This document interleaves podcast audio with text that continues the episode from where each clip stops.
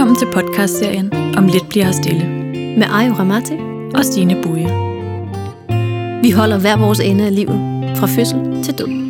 I podcasten får vi enderne til at mødes og undersøge, hvordan vi som mennesker kan leve fuldt og helt, mens vi er her. I en række samtaler giver vi taletid til mænd og kvinder, som har valgt at leve med hjertet forrest. Tag med os på en rejse, hvor vi bliver klogere på, hvordan man bryder med rammerne, gør op med normerne og finder sin egen vej i livet. Hvilket aftryk vil du gerne sætte, før det er forbi?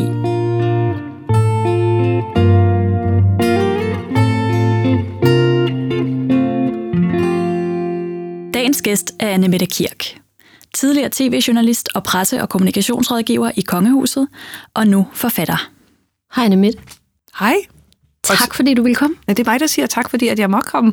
Jamen det var dejligt, at du kommer direkte fra et foredrag. Ja, jeg har holdt et øh, foredrag oppe på Holte Bibliotek, tæt på, hvor jeg selv er, er vokset op, om, en, øh, ja, om min nye roman, som jeg udgiver, som foregår i det område, så det var for, for læsere. Og helt UB, så havde de øh, allerede købt 11 eksemplarer af min bog, og der er 35, der, øh, der er reserveret allerede. Så der var kø, der var en, jeg er nummer 20, der skal Nej, hvor din bog. dejligt. Ja, Det leder mig lidt til det første spørgsmål. Fordi Mathilde, som er hovedpersonen i din roman, hvornår er det, du bliver så forelsket i hende, så du faktisk formår at fyre dronningen? For det er jo faktisk hende, du arbejder for, inden at du begynder at skrive. Ja. Jeg følte jo nærmest, at jeg var dronningen utro, hvis man kan sige det. jeg øh, arbejder jo i kongehuset, øh, hvor jeg har fået et job, som rigtig mange har, øh, har søgt, og det er jo fantastisk. Og i bund og grund, så er det et vidunderligt drømmejob. Øhm, man ser jo nok en masse med de kongelige, der klipper nogle røde snore og står og vinker, men der er rigtig meget, de er jo øhm, protektorer for en masse vigtige organisationer, så når prinsesse Marie øh, kæmper for folk med autisme, eller når kronprinsessen gør det for overvægtige børn på julemærke hjem, så er der en masse, der var rigtig vigtigt, og som det var super spændende at, øhm, at være med til. Øh, men så var der bare, at der var en anden drøm, der tog over for drømmejobbet, og som startede som en lille visken, eller en prikken til siden, og det er sådan en, jeg kunne ignorere, og til sidst var det som om, der var nogen, der råb, råbte mig ind i fjeset, du skal noget andet, og du skal noget andet nu. Og det råb har jeg ikke prøvet fra mig selv, og så tænker jeg, at det var på tider at lytte efter. Så hvordan er det, man gør det? Altså, en ting er den der lille, stille visken, som pludselig bliver til en råben. Men derfra at sige til kong, kongehuset, både kongen og dronningen, dem alle sammen, sige til, nej, jeg kan ikke mere, jeg skal ikke det her mere, for jeg skal, jeg skal skrive en bog. Altså, jeg ville jo ønske, at det var sådan noget med, og så vågnede jeg op en morgen, og så kunne jeg mærke det dybt, og så gik jeg ind og sagde det. Men jeg skrev jo faktisk løs i et lille halvt år, øh, hvor jeg satte vækkeuger til klokken halv fem om morgenen, skrev løs på min roman, afleverede mine børn, tog på arbejde, hentede mine børn og tænkte, hvornår er det, de sover, så jeg kan skrive videre. Og det gjorde jeg i en 4-5 måneder, og så til sidst var jeg øh, ved at blive lidt vanvittig. Øh, som sagt følte jeg, at jeg var øh, mit arbejde utro. Øh, min roman er med fem, øh, ikke hovedpersoner, men fem karakterer, og det at skulle drible rundt mellem dem, og, og lidt egentlig kun kunne skrive, mens at den yngste var til svømning, eller, eller sådan noget, det, øh, det blev ikke holdbart. Og det er mange at drible rundt med. Fem karakterer i bogen, og tre børn, og en mand, og et socialt liv og et arbejde. Jeg ved godt nogle gange, når, øh, når nogen har sagt til mig sådan, "Mm, hvordan kunne du overhovedet det, så siger jeg bare, men jeg har jo så heller ikke set et eneste afsnit af Game of Thrones, så det kan, du ved, det er noget med at, at vælge, og i stedet for at øh, starte HBO eller Netflix, så, øhm, så åbnede jeg min computer og en verden ind til Mathilde og alle de andre. Og det gjorde du tidligere om morgenen, og det gjorde du sent om aftenen. I hvor mange måneder? Fire måneder? 4-5 Fire-fem måneder. Og så tænkte jeg, nu er jeg nødt til at gøre et eller andet. Og så sendte jeg det til et forlag, og tænkte, nu går der vel en tre måneder, så hører jeg et eller andet. Og så må de jo sige, enten, hvor er det dog hyggeligt, at du har det hyggeprojekt, det er dejligt med en hobby, eller også som havde jeg håbet, at i bedste fald, så ville de sige, skriv du den færdig, og så vil vi meget gerne læse det endelige resultat. Men øh, på 13 minutter, fra jeg havde cyklet hjemmefra og til hen for at hente mine øh, børn, så lå der en mail om, bare det, jeg har læst lige nu, gør, du må ikke sende den til nogen andre, vil du ikke være sød og komme her ind til et møde. Og til det møde fik jeg så tilbudt en kontrakt, ikke bare på en roman, altså Knus, som er udkommet, men på en til. Og så tog jeg min beslutning. Så nu kan når folk siger, at det er modigt, så er jeg sådan, ja, men det var ikke modigt lige første gang. Det var modigt, da, da jeg vidste, at der var en, en plan B for det. Men jeg kan huske, at du skriver et eller andet sted, at du vælger at sende øh, dit pitch ind til den her roman til en, som du er helt sikker på. Er det fordi, du ikke, du ikke sender dit navn med? Du gør et eller andet, sådan, så er du helt sikker på, at det ikke er nogen, som kender dig, eller kender din mand, eller noget som helst andet. Ja. For det synes der havde jeg det sådan, det er sejt. Det Altså, jeg var sejt. ret sikker på, at jeg havde brug for nogen, som bare læste mine ord og ikke noget andet. Og når man har arbejdet i mediebranchen i mange år, og i Kongehuset sad jeg også med flere bogprojekter, så var det ekstremt vigtigt for mig, at der var ikke nogen, der følte, de skyldte mig noget som helst. Så jeg fandt et navn på en hjemmeside på en, en kvinde, Birgitte Frank, som i dag er blevet forlagschef inde på People's Press. På det tidspunkt var hun det, der hed en litterær udviklingschef. Og jeg tænkte, det, nu er det hende, der får det her. Øhm, så ja, øhm, jeg havde brug for nogen, der læste det, og ikke øhm, kendte mig, eller kendte nogen, der kendte mig, at, at være fri for det. Men det er jo også ret modigt, ikke? Altså, hvis der er jo mange, der tænker sådan, ah, hvad har vi af shortcuts? Kender vi nogen, som kender nogen? Så kan vi lige sådan snige den ind ad bagdøren på en anden måde. Og jeg tænker, der ligger der også et kæmpe stort mod i at sige, okay, så jeg gør det her sådan helt fuldstændig, hvor det skal tale for sig selv. Ja, jeg tror, jeg havde brug for den sådan sande eller oprigtige bedømmelse af det, for, for at være helt ærlig, så anede jeg simpelthen ikke, hvad kvaliteten. Jeg kunne godt læse noget nogle gange og tænke, det sgu ret godt, at jeg har skrevet det. Øh, klap på skulderen, og andre gange kunne jeg læse noget og tænke, skal du sende det der ind til nogle andre, der skal, der skal læse det? Øhm, Ja, det kan jo føles som om, man er afklædt, forestiller jeg mig, det her med, at man, man, det er så sårbart at få at sende så personlige fortællinger ind, og bare lægge dem til bedømmelse hos en, hos en anden. Jeg altså, tror, jeg bag i takordet på min bog har skrevet, det, at det var ligesom at dele nøgenbilleder med hele verden, Ja. øhm, som man frivilligt sendte ud, vel at mærke. Øhm, fordi det er jo Mathildes historie, men der er jo en masse, som er mig øh, i den. Øhm, ja, derfor skulle det være den helt sådan nøgterne objektive bedømmelse af det. Hvad fik dig? Jeg tænker, det her med at gå fra, før du kom til Kongehuset, så havde du en lang karriere som journalist i tv-branchen og været med på et hav af programmer på forskellige kanaler. Øh, og ja, en, en lang karriere jo, hvor du tænker, jeg har begået dig i selvfølgelig forskellige felter, men stadig i en, i en, en øh, branche, som du var sikker på. Øh, så kommer du pludselig ud og kaster dig ud i det her med at skrive. Det, det kræver helt sikkert øh, noget mod, tænker jeg. Det her mod, hvor er det opstået i dig? Hvor kommer det fra? Nogle gange tænker jeg, at det var der som barn. Og som, øh, som barn kan jeg mærke en masse af det, som jeg føler nu. Men som om jeg fik puttet låg stille og roligt øh, med at vokse op som barn, og lige så stille og roligt finde ud af, nej, der er ingen grund til at stikke næsen for langt frem. Og lærer kan bedst lide sådan nogen, der tiger stille, og som ikke råber, råber så højt. Så på en eller anden måde, så virker det som at vende tilbage til noget, som på en måde er nyt, men enormt velkendt, med at jeg er mere bange for at ligge på mit dødsleje, ikke have gjort det, end at have prøvet det her, og så fejle med det. Og jeg vil sige, at jeg har elsket processen og skrive så meget, at øh, det har allerede været en succes, og det var det allerede inden den udkom. Øh, nu er det bare ekstra vildt at så få, øh, få læsningen af det. Øh, til mit foredrag lige nu i, i Holte var der en, en kvinde, som blev sådan hængende bagefter, da alle var gået, og jeg var så småt ved at skæve til uret. Jeg skulle ind til jer to og havde glædet mig. Øhm, og så får hun sådan, jeg kan godt mærke, der er et eller andet, hun gerne vil, så jeg, tak fordi du kom, siger jeg. Og så fortæller hun så, at øhm, hun har faktisk ikke, hun har købt den, men hun har ikke fået den læst endnu. Hun har selv mistet sin mand for en del år siden øh, ved en pludselig øh, ulykke, og det er jo lidt, Mathilde mister sin bror i min bog, ved en pludselig ulykke, og hun, øh, hun har gået rundt om den her bog i lang tid, og nu tænkte hun, hun var ikke sikker på, om hun var klar til at læse i den, men så ville hun i hvert fald høre på mig, og nu vil hun så småt gå i gang med at læse den. Og så tænker jeg, alene det har været det hele værd.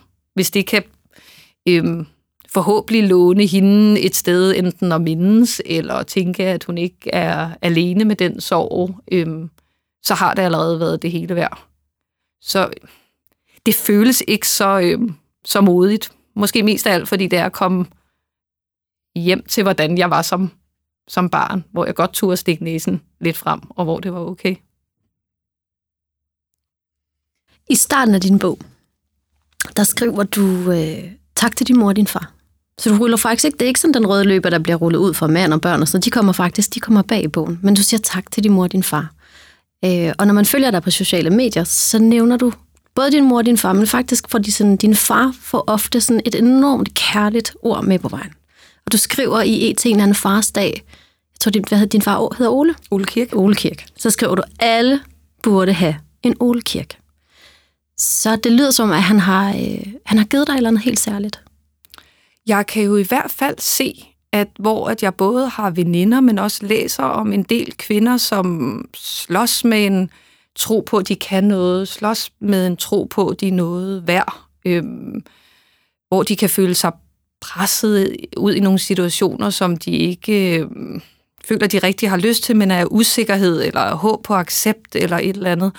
Og der må jeg bare sige, der har, øh, der har Ole Kirk øh, været og er en total øh, klippe i mit liv, og har i hvert fald ikke udstyret mig med den usikkerhed, som, som jeg ser mange kvinder have. Om det så kun er på grund af deres barndom, det er, jo, det er jo svært at gøre, men der er i hvert fald en eller anden sådan grundlæggende med, gud, skrive en bog, det kan jeg godt finde ud af. Få den udgivet, ja, hvorfor skulle det ikke ske for mig? Øhm, og den har, øh, den har han og også min mor været mega gode til. Og især øh, at have den, vi var bare børn, øhm, vi var ikke piger, jeg er ikke blevet kaldt for en lille yndig prinsesse med mit lyse hår. Øhm, jeg var bare et, et barn, og det som jeg synes var fedt og spændende og gik op i, det var bare, det var bare i orden.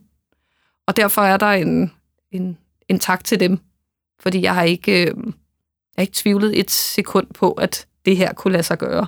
Og det kan lyde arrogant, det er egentlig ikke ment sådan. Jeg har bare øh, besluttet mig for at, øh, at tage de afvisninger, for dem kommer der masser af. Altså nu var jeg heldig med den bog at komme igennem, men i forhold til det her foredrag i dag, jeg har sendt de første 200 øh, mails ud, har I ikke lyst til at besøge mig, og jeg kan komme forbi, og jeg har lavet den her bog, ikke? og 100 af dem bliver ikke svaret, og 80 siger, hmm, jeg har aldrig hørt om dig. Øhm, men det går, ikke, det går ikke ind i mig, det rammer ikke et, øhm, et vigtigt sted. Nej, du siger det der med, sådan, det kan lyde arrogant, men jeg tænker jo, hvor dejligt. Fordi det der med, at vi sådan skal gå og gøre os mindre, hjælper jo reglen ikke rigtig nogen. Nej, nej, nej, nej, bestemt ikke. Altså, øhm, og jeg har været masservis ud. Var min tekst god nok? Var den klichéfyldt? Var den dårlig? Hvad vil andre journalister sige? For det er alligevel... Altså, jeg har da tænkt nogle af de ting, men det rammer, øhm, det rammer ikke ind et sted, hvor at det, det bremser mig, eller stopper mig, eller hvor jeg tager en afvisning personligt, som om, at det er, fordi jeg ikke er pæn nok, eller ikke dygtig nok, eller du, det, det suser lidt ind af det ene øre, og ud af det andet, og så tænker jeg, hvor, hvor skal jeg så prøve? Hvor har de ikke sagt nej endnu? Så jeg kan godt nogle gange, jeg har været heldig at få rigtig meget presse og rigtig meget omtale, og hvor at nogen kan sige, hvor har du været heldig med det? Og hvor jeg tænker, I skulle bare vide, hvor mange afslag, der også ligger i en pæn folder, så jeg ikke husker at skrive til dem igen. Men øhm, man er jo nødt til at prøve. Hvordan har omgivelserne reageret på, øh, på det valg, du har taget? Det vendepunkt, du har lavet? Jamen, jeg synes stort set alle har, øh, har synes, at det var fedt, og dem, som kender mig, ved også, at det ikke er sket som sådan en spontan et eller andet. Det, det er gennemovervejet. Og det er ikke øh, bare en bog, det er forhåbentlig et langt, sejt træk, som jeg ved, at det også er for at slå igennem som, som forfatter. Det, øh, det nye arbejdsliv skal stikke sammen med en masse forskellige småting, som jeg glæder mig til at finde ud af, hvad er. Så jeg, øh, jeg synes, jeg, øh, de fleste siger egentlig bare, at det er, at det er sejt og, og godt gået, og så er der sikkert nogen, der mener noget andet. Og så har jeg enten ikke lyttet ordentligt efter dem, fordi det er mine ører ikke rigtig indstillet på, eller også så, øhm, så holder de det for dem selv. Men i dig føles det som det rigtige valg? Ja. Lader det til? Øh, simpelthen ikke et sekund. Jeg har haft, som du selv siger, en masse spændende job. Kongehuset var bare et af dem, men TV2-nyhederne og med Peter Faltoft og Esben Bjerre, som jeg heldigvis laver lidt valg med nu, så jeg ikke har sluppet dem helt. Men øh, jeg har altid haft spændende job, men jeg har når jeg har hørt andre folk tale om, at de brændte for noget, så har jeg været sådan, hmm, du ved, måske det er ikke for mig. Og jeg havde nogle fortællinger omkring mig selv, øhm, blandt andet, at jeg var ikke tålmodig. Øh, det var sådan en det var sådan en fortælling, jeg havde i mit eget hoved. Jeg er ikke et tålmodigt menneske, derfor er det godt, jeg laver fjernsyn, for det er jo hurtigere sted, og så er vi videre. Og så lige pludselig finde ud af, nej, du har bare ikke siddet med det rigtige før. Jeg har møffet rundt med det samme kapitel i 14 dage, der ikke ville gå op. Jeg har masser af tålmodighed. Jeg har været i gang med den her bog i to år. Der, der er masser. Øhm, og det gav jo også en mulighed for at genskabe nye fortællinger i ens hoved om, hvem man, hvem man var. Øhm, det var også sket at gå i, det, i, min, en drengs børnehave, og i den anden skole, der øh, var jeg jo tit kommet i jakkesæt eller en kjole, og i hvert fald nogle sko, der sagde klik, klik, klik, klik, klik, klik når jeg kom for at hente mine børn. Ikke? Og som en scene i en film, dagen efter jeg var stoppet i kongehuset, der gik jeg direkte ned i sådan en genbrugsbutik og sagde selv de her jakkesæt. Og så øh, var der på en eller anden måde med at skralde nogle lag af og finde helt ind til, hvem var jeg selv? For jeg var nærmest sådan en, hvor nogle af de andre forældre kunne være sådan, uh, det er en lidt grov joke, jeg ved ikke, om du vil høre den. Og jeg tænkte, jeg elsker grov. Nå, det er fordi, jeg jakkesæt arbejder i kongehuset. Okay, så tror jeg ikke, jeg kan klare, klare sådan en. Så der var, nogle, der var en befrielse i at skrabe nogle lag, som egentlig ikke fyldte mig op med identitet, men, øh, men åbenbart fyldte andre menneskers overvejelser om, hvem jeg var øh, op. Og det var skægt at få lov til at skralde dem af, til der til sidst var en mor, der sagde, gud, kan du også se sådan ud? Hvor jeg tænkte, okay, så skal jeg måske lige have vasket hår nogle gange. Anne Mette, mm-hmm. der er noget, jeg bliver så nysgerrig på. Altså, fordi når man nu kigger på dig, så sidder der sådan et yndigt, yndigt menneske foran mig, som er super kvik, som er øh, virkelig morsom, og som sådan, det, det virker lidt som om, at øh, altså, når vi, når vi nu sådan lever i en verden med rigtig mange filtre, så tror jeg, der er mange, der stiler efter det, der sidder lige over for mig.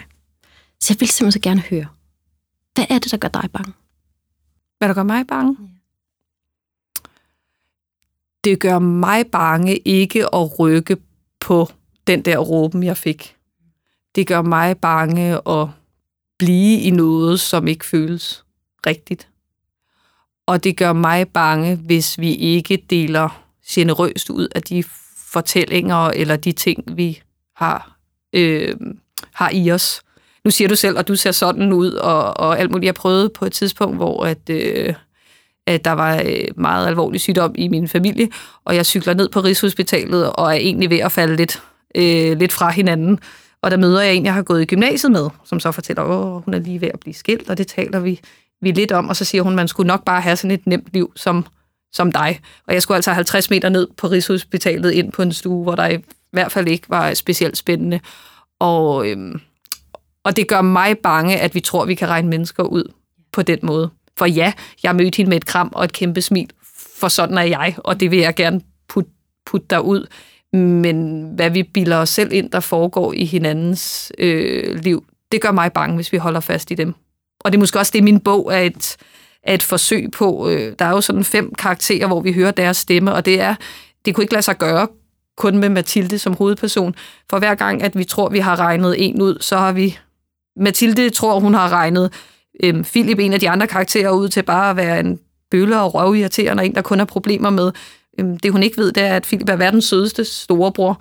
Så det gør, øhm, gør mig bange, hvis vi for vores egen konformitet putter folk i nogle nogle kasser, og så siger hak, nu har vi regnet det hele ud. Ja, fordi det er jo ofte det, vi gør, ikke?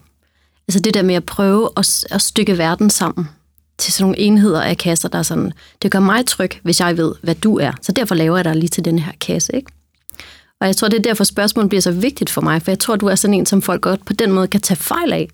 Fordi at øh, det virker sådan, det kan jo meget hurtigt virke sådan picture perfect på en eller anden måde. Men så fortæller du for eksempel, øh, om din søn, mm. som du, altså du laver simpelthen det fineste, fineste opslag. Jeg har mødt en dame i bageren. Ja. Øh, vil du fortælle, vil du dele den episode? Ja, altså øh, min yngste søn, Osvald, på, øh, på fem år, som vi sikkert også kommer til at tale lidt mere om, fordi at øh, hele øh, hans historie er så vigtig. Men øh, han har en autismediagnose, som han får, da han er omkring tre år. Og Osvald er, øh, hvordan skal jeg bedst forklare det kort? Jeg føler, øh, han er, øh, han er Ferdinand, I ved, den der tyr, som ikke løber rundt og møffer og bakser med de andre, men han er ligesom fuldstændig sin egen. Øhm, var han hernede, så ville han holde øje med, hvor lyset var. Øhm, hvad for nogle lyde, som lydteknikeren derinde fik med. Du ved, han, han, øhm, han har supersanser, Øhm, og de er jo selvfølgelig også noget råd at have nogle gange, for hvis man er supersanser, så kan høje lyde også være voldsomme. Øhm, noget, der pludselig sker, kan være, være voldsomt. Men en sød og glad øh, dreng, som har lært mig 10.000 ting. Og vi i bæren, det er øh, mig og ham og hans storebror. Vi er lavkagehuset, og det har vi glædet os til. Noget af det, Osvald elsker, det er at tage et nummer, og så er der et match lige pludselig. Ikke? Vi, vi trak 114, nu er det 114, bingo.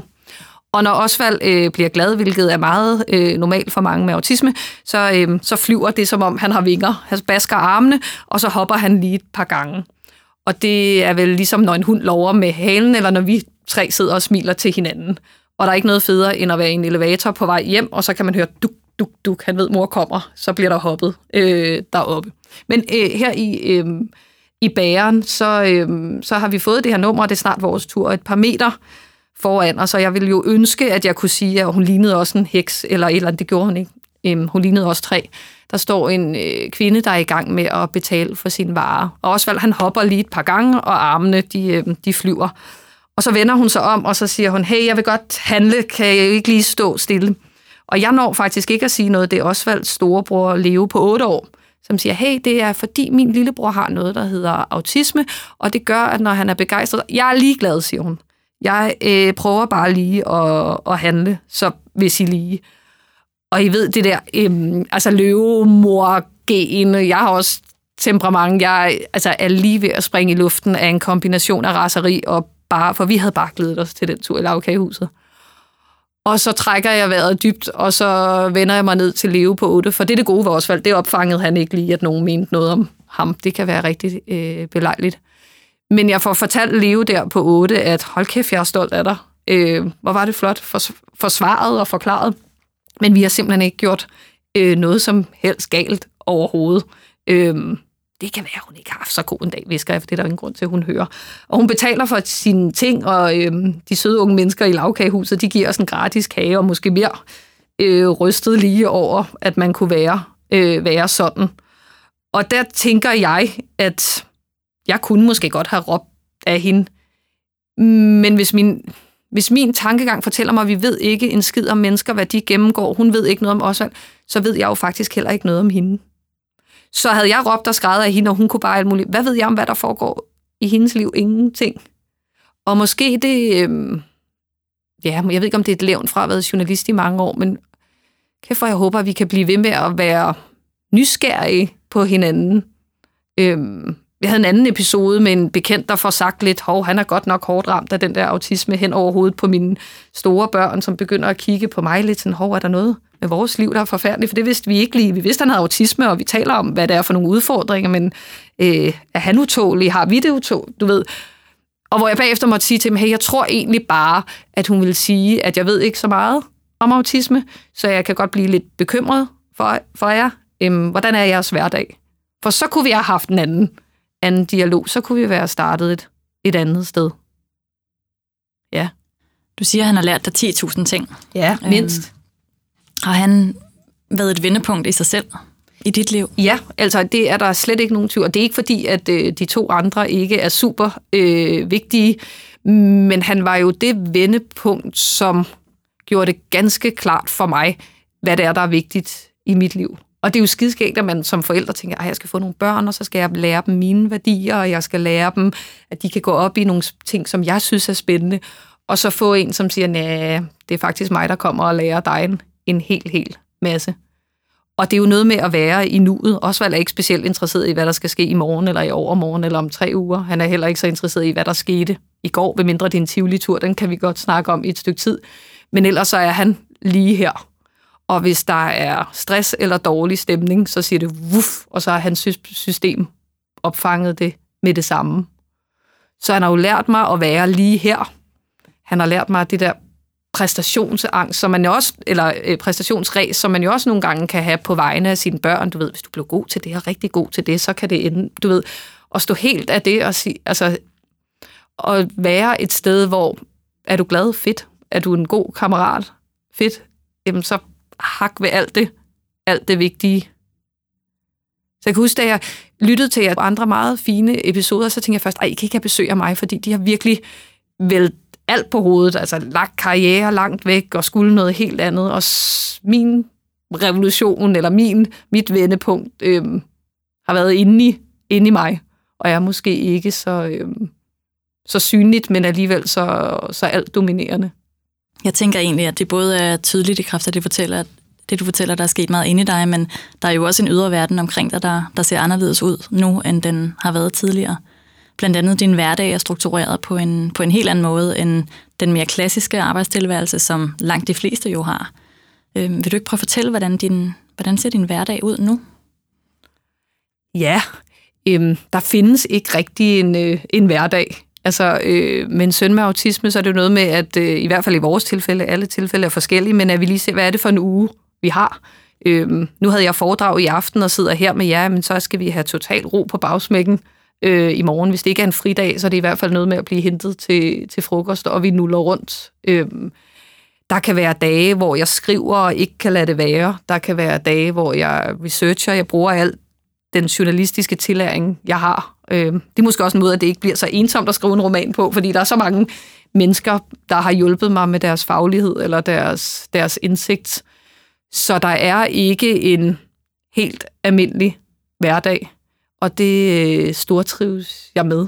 Øh, jeg blev, jeg vil ikke sige tyndsligt, men øh, at være på TV2-nyhederne, hvor man konstant er ude og møde nye mennesker, konstant skal give noget af sig selv, fordi man skal overbevise dem, eller tale dem roligt, hvis de er nervøse. Jeg, jeg, jeg nåede til sidst til et punkt, hvor jeg tænkte, jeg overgår ikke fremmede mennesker. Og det er jo meget ærgerligt, øhm, for dem elsker jeg. Og det kan jeg mærke, at jeg er kommet tilbage til et, hvor at, at nu ved jeg, at ja, jeg er ekstrovert, jeg elsker at være ude, men så har jeg lige så meget som min søn også brug for et par dage med en knold og et par læsebriller og, og ingen mennesker omkring mig. Så der er ikke helt nogen sådan helt fast hverdag, heldigvis. Der er nuet. Ja. Og nærværet. Nemlig. Med dig selv og med, med dine nærmeste. Hvordan har dine relationer omkring, omkring dig ændrede sig? For du fortæller om den her rejse, du har været på, den indvendige rejse, som ingen andre jo i virkeligheden kan se, men som du mærker. Øh, men jeg tænker alligevel, der, det må forplante sig også i, i, hvordan folk er omkring dig, eller i dine relationer. Har der været nogle ændringer der, eller øh, er alt, som det var før? Jamen, i, i mandags holdt jeg et øh, foredrag netop om autisme og om den, ja, den tur, vi i hvert fald har været på fra en mavepuster, som jeg jo meget gerne vil indrømme, at det var at få diagnosen og frygten for, hvad er det her? Kan vi finde ud af det til så at finde ud af, ja, det kunne vi godt, og det kunne faktisk blive fedt. Øhm, og der, øhm, til det foredrag, der var der flere, der sagde, om det tabu og med autisme, hvor jeg sådan, åh, ved du, jeg tror faktisk ikke, at det nogensinde har været et tabu for mig. Øhm, jeg tror, et tabu er, når vi er bange for, hvordan den, vi taler med, vil reagere, og så lader vi være, for det er nemmere.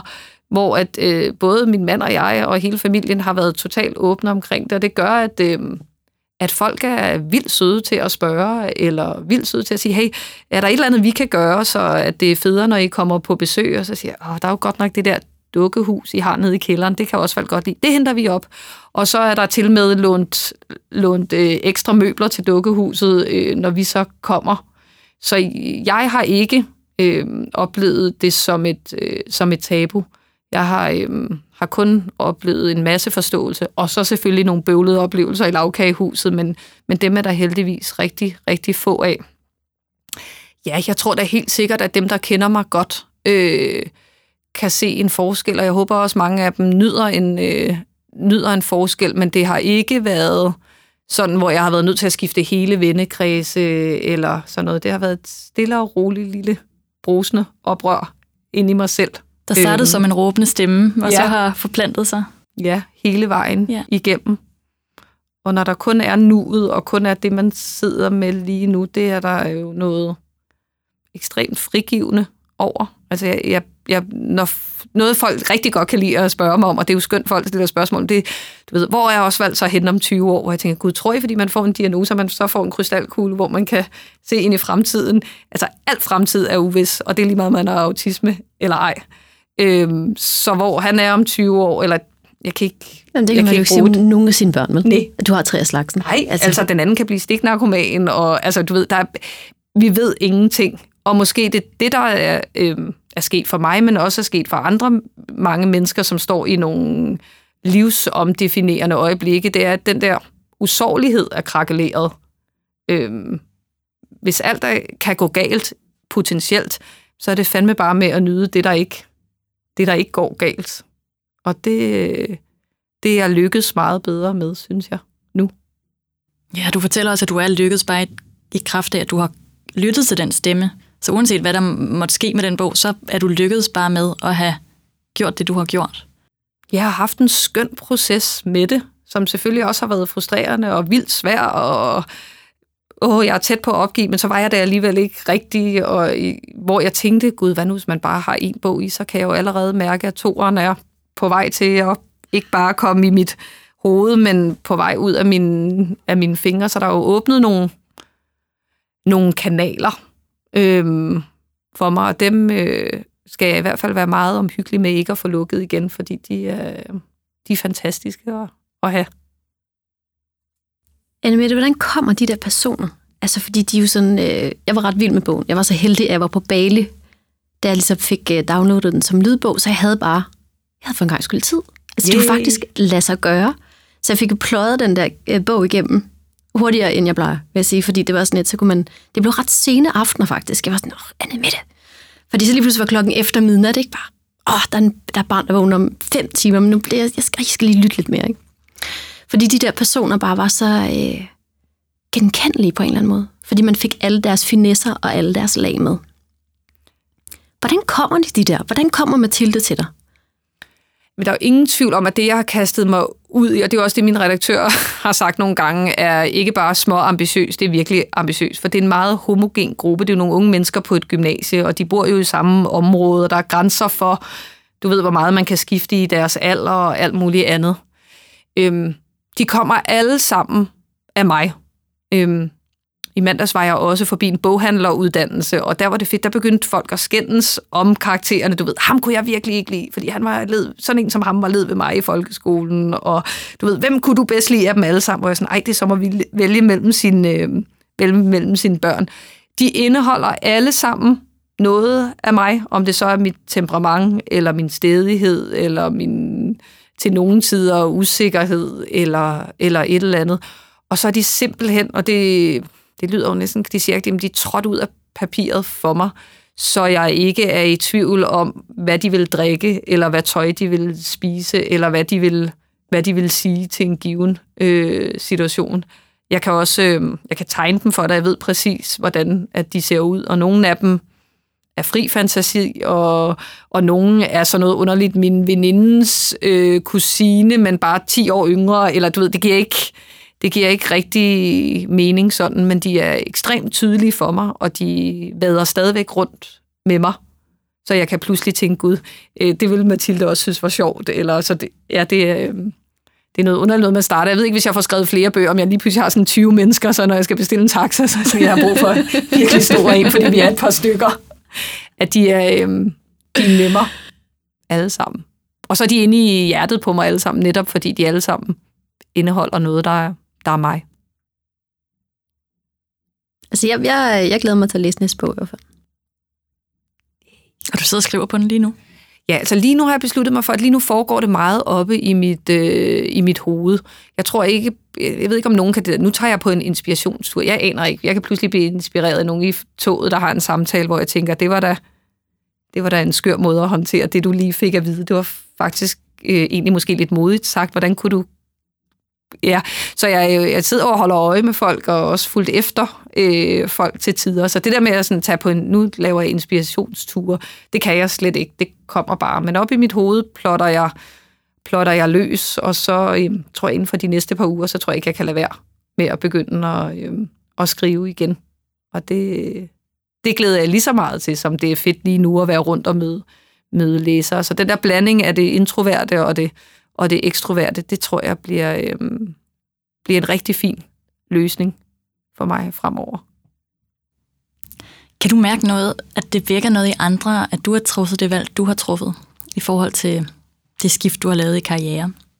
Ja, altså, jeg har jo en, en søster, der bor i New York, og som har arbejdet som sådan investmentbanker og sådan noget, og øh, hun ringede pludselig og sagde, jeg har lavet en Annemette. Og så var jeg sådan, hvad er det? Og så var hun sådan, nu har jeg sagt op, og, og du ved, øh, jeg kan mærke, at der i hvert fald er noget med, hov, det, man kan godt stoppe op og sige, jeg skal noget andet, eller vi troede, vi skulle den vej. Øh, men jeg kan også mærke, at der er også nogen, der ikke helt forstår. Altså, jeg var til en 40-års fødselsdag, hvor jeg kom til at sidde ved siden af en advokat, og han forklarede mig, at det var noget udlicitering af IT, der var hans kerneområde. Og han fortalte, at nu var han arbejdet op, og nu blev han partner. Og så spurgte han til alle de ting, jeg havde lavet. Og jeg kunne se, at han blev mere og mere frustreret og var sådan noget, dit CV giver ingen mening. Og så var jeg sådan, hvordan giver det ikke mening? Nogle gange har du været chef, og nogle gange har du ikke, og, nu, og så var du der i kongehuset, og nu det her. Hvor jeg sådan, men jeg har jo fortalt historier af alle steder, det giver totalt god mening. Jeg er bare ikke særlig optaget af, om jeg er en chef, og jeg vil øh, løbe skrigende væk, hvis jeg vidste, at der kun var, kun var én vej, øh, jeg skulle. Det ville skræmme mig lige så meget, som det skræmmer dig, at, at jeg åbenbart tænker, det finder jeg vel ud af om et par måneder, hvad jeg så skal, hvis det ikke øh, fungerer. Det er jo så interessant, hvordan det bliver spejlet i, at der er en måde, man skal gøre tingene på, og der er en rækkefølge, man skal gøre dem i. Og det er jo sjovt at møde de spejlinger lige pludselig, og mærke, at de, at de findes. Ja, altså jeg har en... Det er lidt en joke, men det er også rigtigt. Så i, i, men jeg har nogle gange, hvis jeg engang imellem tænker, gud, hvad er det, jeg har kastet mig ud i, øhm, så går jeg hurtigt ind på LinkedIn, og så er jeg der i fem minutter, og så tænker jeg, Anne du har gjort det helt rigtigt. Og så lukker jeg ned for øh, øh, teambuilding-kurser, de har været sted med store afdelinger og alt muligt. Og jeg tænker, hvor er det skønt og godt og fedt for jer, hvis I trives i det. Jeg skal det bare ikke mere. Øhm, og der er sikkert også nogen, der tænker, gud, hvad er det for et ustruktureret liv, Øhm, og det er da klart, der er der nogle ting, man går på kompromis med. Hvis jeg har møder steder, hvor de har frokostordninger, så er jeg sådan, gud ja, der er nogen, der laver frokost til en nogle steder, og der er selvfølgelig også det at have nogle tætte kollegaer, men så synes jeg, at jeg er heldig at have en del veninder og bekendte, som, som også er selvstændige på den ene eller den anden måde, og så bliver man hinandens kollegaer i det alligevel, så man hele tiden har nogen, der følger med i ens øh, projekter. Så bag i min bog er der et langt, langt takord, fordi at der, der er så mange gode veninder og venner, som har hæppet og stået med øh, hele vejen. Så øh, jeg synes for de, øh, for de fleste, så, øh, så er der sådan, hey, sejt, sejt gået. Og så har jeg jo bare været, gud, kan jeg leve op til, til det. Og så føles det måske ikke for mig som super modigt. Øhm, jeg synes, det har været super modigt, øh, eller krævet mod i hvert fald, øh, med min søns diagnose og hele det forløb. Det krævede mod også med, med sygdom med mine forældre og sådan noget. Det her er, og det, ikke for at forklare noget som helst, det er bare en, en bog.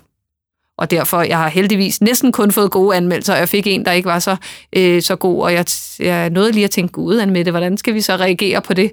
Og så læste jeg den, så tænkte jeg, gud, sådan har, har hun læst det, hvor er det fint. Men så har jeg jo heldigvis en indbanke fuld af, øh, af folk, der har læst den. Øh, fik også en mail fra en mor, der havde mistet sin søn netop i en trafikulykke, og det havde givet hende enormt meget.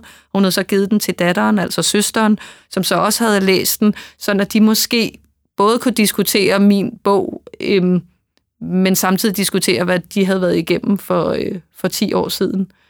Øhm, og når øh, foreningen Liv og Død anbefaler den som en måde at gå ind og røre sovtematikker på, øhm, så, øh, så betyder det alt, og hvad en anmelder synes absolut forbavsende ingenting. Er det kommet bag på det, hvor meget hele sov, øhm, sorgdelen og det at miste i bogen, hvor meget øh, det egentlig har fyldt her efterfølgende, efter den er udkommet? Altså det var jo noget af det, der var... For at være helt ærlig, så når jeg selv tidligere har læst nogle krimier, så har jeg været sådan, ah, come on, det er øh, skruet ned eller degraderet til at være lidt underholdning. Øh, lidt urealistisk underholdning, for så mange seriemordere har vi ikke på ulig basis i, i Danmark.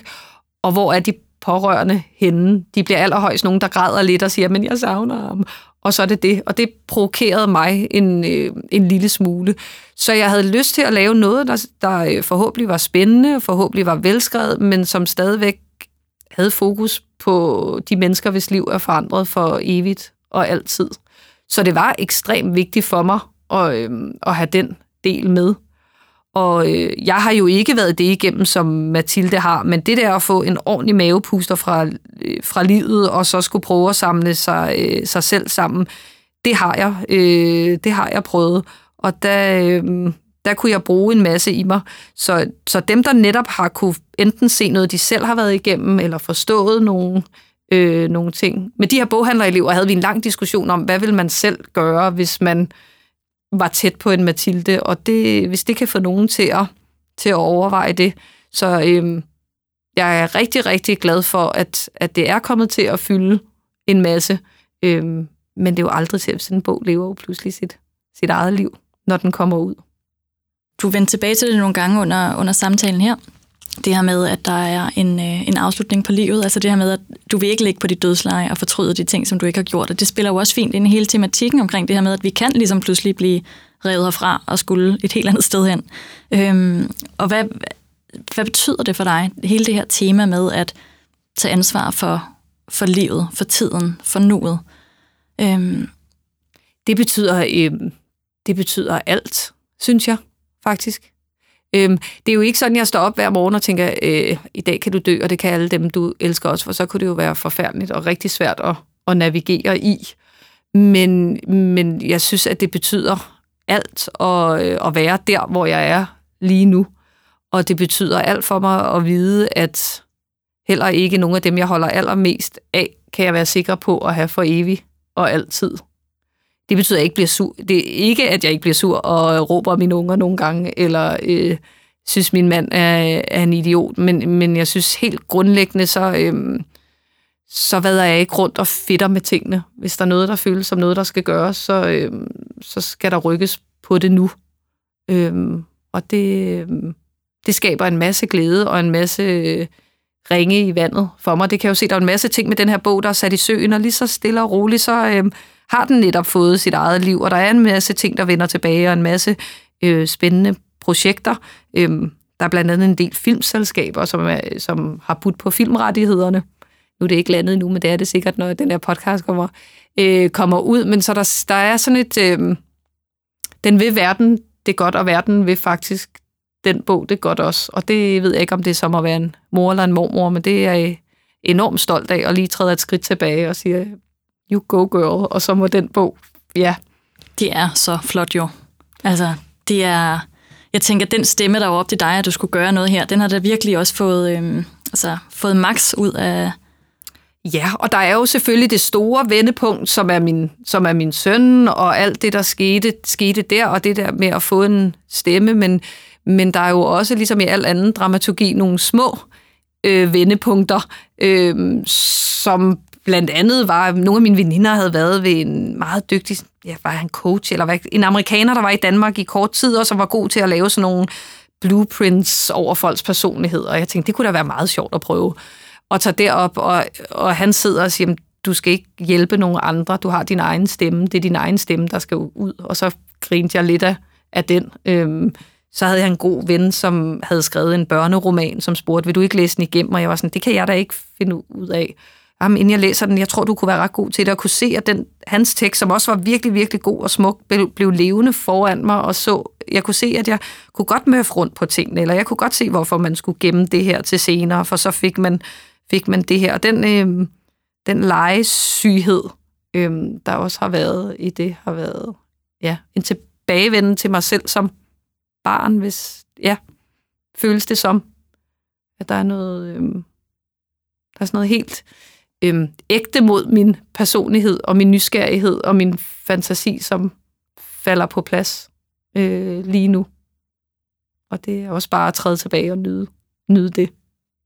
Men det giver jo ret god mening, ikke? Det der med at begynde at kigge på, hvem var vi, da vi var børn? For det var egentlig inden man er sådan ud, det der, hvor du er uspoleret, hvor man ikke har fundet ud af, hvor det er, man skal, hvad siger man, klippe en tog og hakke en hel, eller hakke noget med at hakke noget, ikke? Hakke noget, noget af, af, noget af den hel der. Øh, hvor vi, ikke, hvor vi ikke har fundet ud af, at vi, skal sådan, at vi skal gøre et eller andet, eller lade være med at gøre noget for at passe ind. Så det giver jo super god mening at kigge tilbage der og sige, hvad var det egentlig, jeg sådan fuldstændig ubetinget bare synes var fedt? Og hvad var det, jeg var for en størrelse? Når vi står de der steder i livet og tænker, hmm, der er noget, der begynder at prikke. Der er, noget, der er en stemme, der begynder at sige noget. Der er måske noget, jeg skal. Og jeg tror for rigtig mange, så er den net, altså for mig kan jeg i hvert fald se, jeg har skrevet hele min barndom. Altså det hver, hver gang jeg er oppe ved mine forældre, får jeg nærmest en ny stak. Du kan lige få dem her med hjem også. Og nogle af dem er jeg begyndt at læse for mine egne øh, børn af de her historier. Men som teenager tænkte jeg, en forfatter er jo nok sådan en, ligesom Susanne Brygger eller Karen Bliksen med turbanen, og som, du ved, er lidt øh, introvert, og, og, og, lidt, og det, det var jeg jo ikke. Så er jeg jo nok ikke en, en, en forfatter, men jeg tror, at du har fuldstændig ret i, at, at der er noget ægte øh, ved os selv som børn, og så desværre er vi nogen, og mig selv inklusiv, der på en eller anden måde finder ud af, nej, men, måske skal du ikke fylde så meget. Det er faktisk nemmere så, hvis du lige skruer lidt ned, og øhm, måske skal du lige elske lidt mindre at stå på en scene, eller du ved, fordi så er der ikke nogen lærer, der synes, det er for... Øhm, og den sådan skrue ned på nogle, øh, nogle knapper, kan selvfølgelig være en god overlevelsesstrategi, men er jo også pisse ærgerlig, ved mindre vi alle sammen vil ende med at være skruet ned på de, på de samme knapper. Men jeg kan godt se, at jeg lige har sådan 5% af mig selv, inden at jeg begynder at tale på, øhm, på Holte Bibliotek, eller nogle af de andre steder, jeg holder foredrag. Der er lige 5%, som tænker, hvad har du, du ved, hvordan bilder du dig ind, at du har noget at, at fortælle de her mennesker? Og så tænker jeg, men de er jo kommet, så hvorfor ikke? og så håbe på, at det kan blive en dialog, hvor de også kan fortælle om deres oplevelser ved at læse bogen, eller... Øhm, men øhm, den her beskrivelse, du har, har af det her med at finde hjem, eller finde tilbage til, hvordan du var, hvordan føles den kropsligt? Det kan måske være svært at beskrive, men hvordan, hvordan jeg tænker for andre kan det være interessant at høre, hvad, hvad vil det egentlig sige, når man, når man mærker den følelse? Jamen, den er, du har fuldstændig ret. Den er øh, totalt øh, kropslig. Om den så er spirituel eller den er rent fysisk, det skal jeg ikke gøre mig klog på. Men det er en tilbagevenden til en, øh, en ranglet børnekrop, det er en anden måde at øh, bevæge sig på. Øh, muligvis fordi jeg ikke øh, bruger et sekund på at tænke, hvad andre lige øh, tænker. Øh, og det er ikke min på en måde, som at øh, det er lige meget, hvad andre tænker. Jeg skal bare være mig selv. Jeg er enormt opmærksom på at, at, at være noget for andre, ikke bare dem, der er tæt på, også dem, der er en tand længere ude. Men det er en tilbagevenden til noget, der er, øh, der er frit. Øhm, og som er fri for de der fortællinger med, at jeg ikke havde tålmodighed, eller fri for de fortællinger om, at, at sådan er der nogen, der ser dit liv, eller... Øhm, og jeg vil da også helt ærligt indrømme, at nogle af de job, jeg har fået, øh, selvfølgelig var en drivkraft, at, øh, og den største drivkraft var heldigvis, at jeg, det lød som spændende job, men der var der også en lille smule, der tænkte, og det ville måske også være meget fedt at, at sige, at man arbejdede i kongehus. Det kunne da måske være meget sjovt at sige, og jeg er helt fri af, øh, af hvad nogen vil synes var fedt, eller, øh, eller placere nu. Og, og det er en, er en skøn fornemmelse. Det er at stå autentisk frem og være dig. Ja, og i hvert fald den mig, som der er lige nu, for jeg er jo også blevet øh, åben for, at hvis det råberi starter igen med nogen, der siger, du skal noget andet, øh, så kan jeg lige så godt lytte efter første gang, for det bliver bare, bliver bare ved. Så øh, det er ikke sådan noget... Jeg tror måske, jeg har været på den rigtige reol hele tiden, og nu har jeg så fundet en rigtig god hylde, men jeg er totalt klar på at skifte den hylde ud igen, hvis der er noget nyt, jeg kan lære, eller at, at den råben fortæller mig, at jeg skal, skal prøve noget, noget andet. Det kan da vel også være en befrielse i det her med ikke at, at binde sig, men bare sige, om, hvis jeg nu har truffet det her valg, og hvis jeg finder ud af, at jeg skal noget andet, så er det det, jeg skal. At det er, det er noget, må man sige. Ja, og det er jo egentlig ret sødt, ikke? At vi går sådan rundt i fortiden. Eller et eller andet sted i fremtiden. Når det eneste, der findes, er nu. Det er jo den største illusion, ikke? Og at vi tror, at vi kan lade være med at lytte til stemmen, som råber. Fordi det er jo ikke det, at vi bliver lykkelige. Og glæde er en glæde. Det er jo også det, der er under, når man får, øh, får et barn med, altså nu siger, siger særlige behov, og det er egentlig helt forkert, fordi jeg tror faktisk, at han har fuldstændig samme behov som alle andre børn øh, har om kærlighed og stabilitet og tryghed og, og evig tålmodighed. Men det er simpelthen som at få sine ribben krænget ud til siden, øh, så der simpelthen kun er, er hjertet. Og, øh, og det kunne jeg så bruge, i hvert fald få adgang til noget, som gjorde, at, at jeg kunne skrive. Så det er noget med at få en, få en stemme udleveret, som er lige nu og lige her, og, øh, og med ham. Og så må vi se. Og når man får en, der stikker lidt ud, og øhm, som han gør, er der også en befrielse i, at øhm, vores familie er alligevel ikke en, ja, nu siger du med filter og fin på Instagram. Jeg prøver virkelig at være ærlig omkring, hvad der også er, øhm, er der er svært, men, men der er også en befrielse i, når man så, gud, mange familier synes, at man så tager man på skiferie i uge 7, eller så gør man sådan, det behøver vi slet ikke. Vi kan gøre lige, du ved, der er en for mig er det måske mig, der har været øh, for svag og fuldt et eller andet som nogle andre, fordi det var dejligt nemt. Jamen, Men det, den der befrielse, det er normen, ikke? Ja, altså, det er normen. Det er det, alle gør. Ja, og så friske drenge går til fodbold, og du ved, sådan nogle, og så, øhm, og så stoppe op i det og sige, nej, hvad har, hvad har vi lyst til? Hvad er fedt for vores familie? og det har tvunget mig til at, øhm, at have en fri passage til min mavefornemmelse. Hvor der tidligere sad alt muligt i ribbenene, så er adgangen øhm, snorlige nu. Ja, for jeg tror egentlig, det var det, jeg ville sige før med det der med, at vi lever i sådan et, øh, den der sådan sociale medieverden. Fordi at, at vi alle sammen, og nu var det egentlig ikke sådan, at du puttede et filter på, men det der med, at, alle, altså, vi, at vi oplever hinanden igennem et filter. Og at, at man, øh, jeg oplever nogle gange, at folk ligesom sidder bag skærmen og kigger ud på alle de der andre mennesker og tænker, ej, og så er hun perfekt, og han er perfekt, og det ser perfekt ud. Men, men at vi alle sammen er mennesker, og at der er ting, der er svære for alle mennesker. At det der perfekte, som jeg tror, at den der mystiske filterverden, gør, at vi går rundt og tror, at alle andre er helt perfekte. At det der perfekt jo bare handler om at lytte til hjertet. Og gøre de ting, som føles rigtige for os. Fordi perfekt findes ikke. Det, det ser ud som en ting for dig, og en ting for mig, og en ting for en helt tredje. At, at det der, vi sådan øh, stræber sådan efter, er sådan en skør illusion. Og det eneste, der i reglen findes, er det der ægte hjerte, som har et eller andet. Og når vi lytter til det, så kommer der en bog ud af det, som ikke bare er en krimi, men en krimi med så solide ben, at den går ud i verden og begynder at snakke om soveprocesser, som der lige pludselig skal, du ved, som, som, som folk virkelig får noget ud af, som de endda går lidt rundt om og tænker, åh, jeg ved ikke, om jeg kan læse den, om jeg er klar endnu, fordi de ved, at den har noget på hjertet. Og du rammer virkelig med det der med de sociale medier, fordi jeg er virkelig også splittet omkring det. For jeg har på den ene side alt det der, så rigtigt. Og så på den anden side kan jeg også se, at det er jo også et sted, hvor folk kan mødes og finde hinanden på en måde, man ikke kunne før.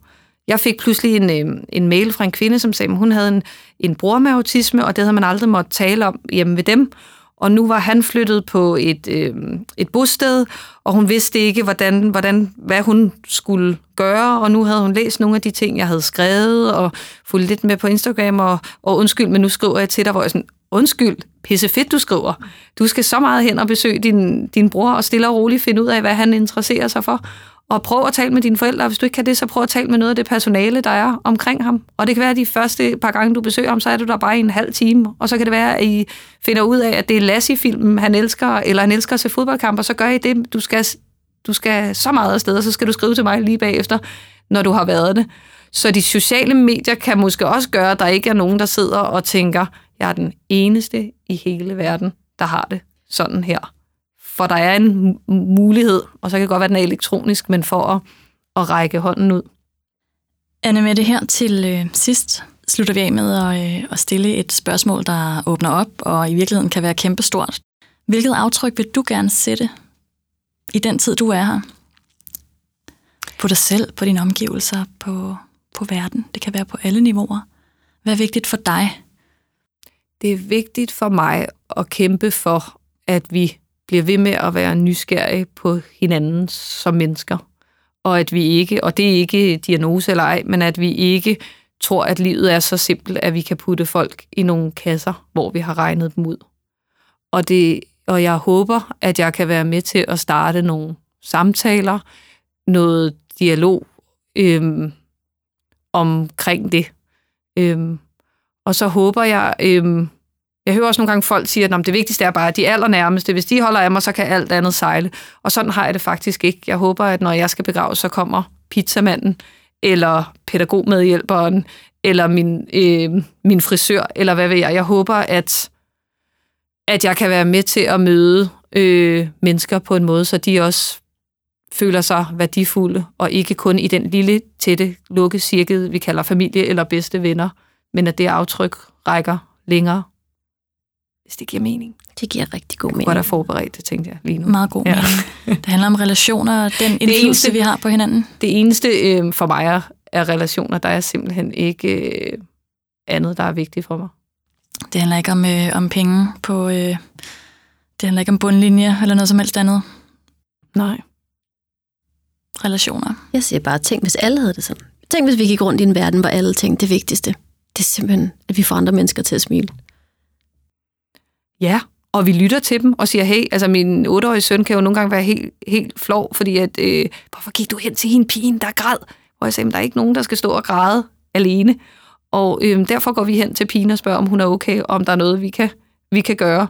Og hvis han også kan tage det med videre, at vi går hen, at vi, at vi alle sammen starter en eller anden lille revolution med at sige, hey, du ser lidt ked af det ud.